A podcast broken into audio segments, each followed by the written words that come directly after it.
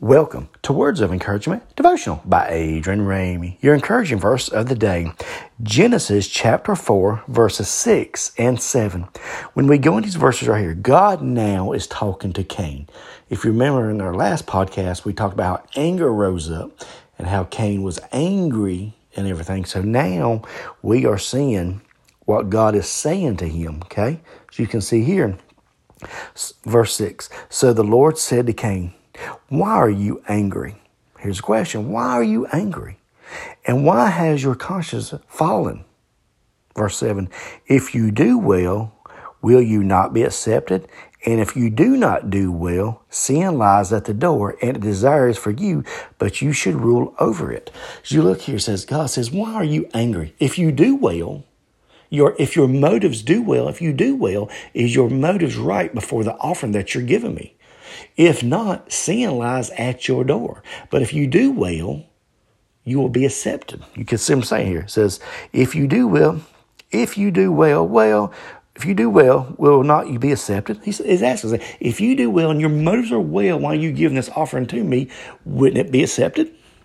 You see what I'm saying here? You see here, will you will you not be accepted? You will be accepted. You know what I'm saying? But if you do not do well, and if you do not do well, sin lies at the door, and desire is for you, but you should not rule over it. You can see here, God is questioning him. Why are you angry? Why is this anger up in you? What is your motive? What is your desire to bring this offering to me? As you can see here, if you do well, wouldn't you be accepted? He said. And then he said, sin, if you don't do well, sin lies you. You can rule over this sin. And it's just like us. When sin comes at us and when temptation comes us, we can rule over it in the name of Jesus. Yes, we can. When sin comes at us, we can rebuke it in the name of Jesus and keep going for God's glory. You know what I'm saying? We have the authority in Christ, that authority in Him of being a child of God. We have that authority in Him. Hallelujah. When things come our way, we can rule over it and keep going for God's glory. Hallelujah.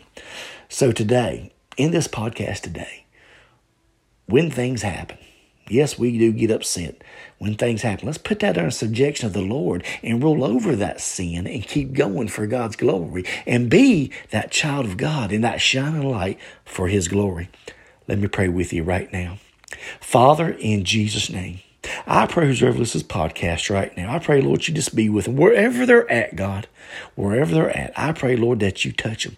Because first and foremost, God, you know where they're at. You know who they are. You know their need. Touch their heart, God. Be with them, Lord. Touch their need, God. Lead, guide, and direct him daily, Father God. And Lord, just touch him for your glory, Father God.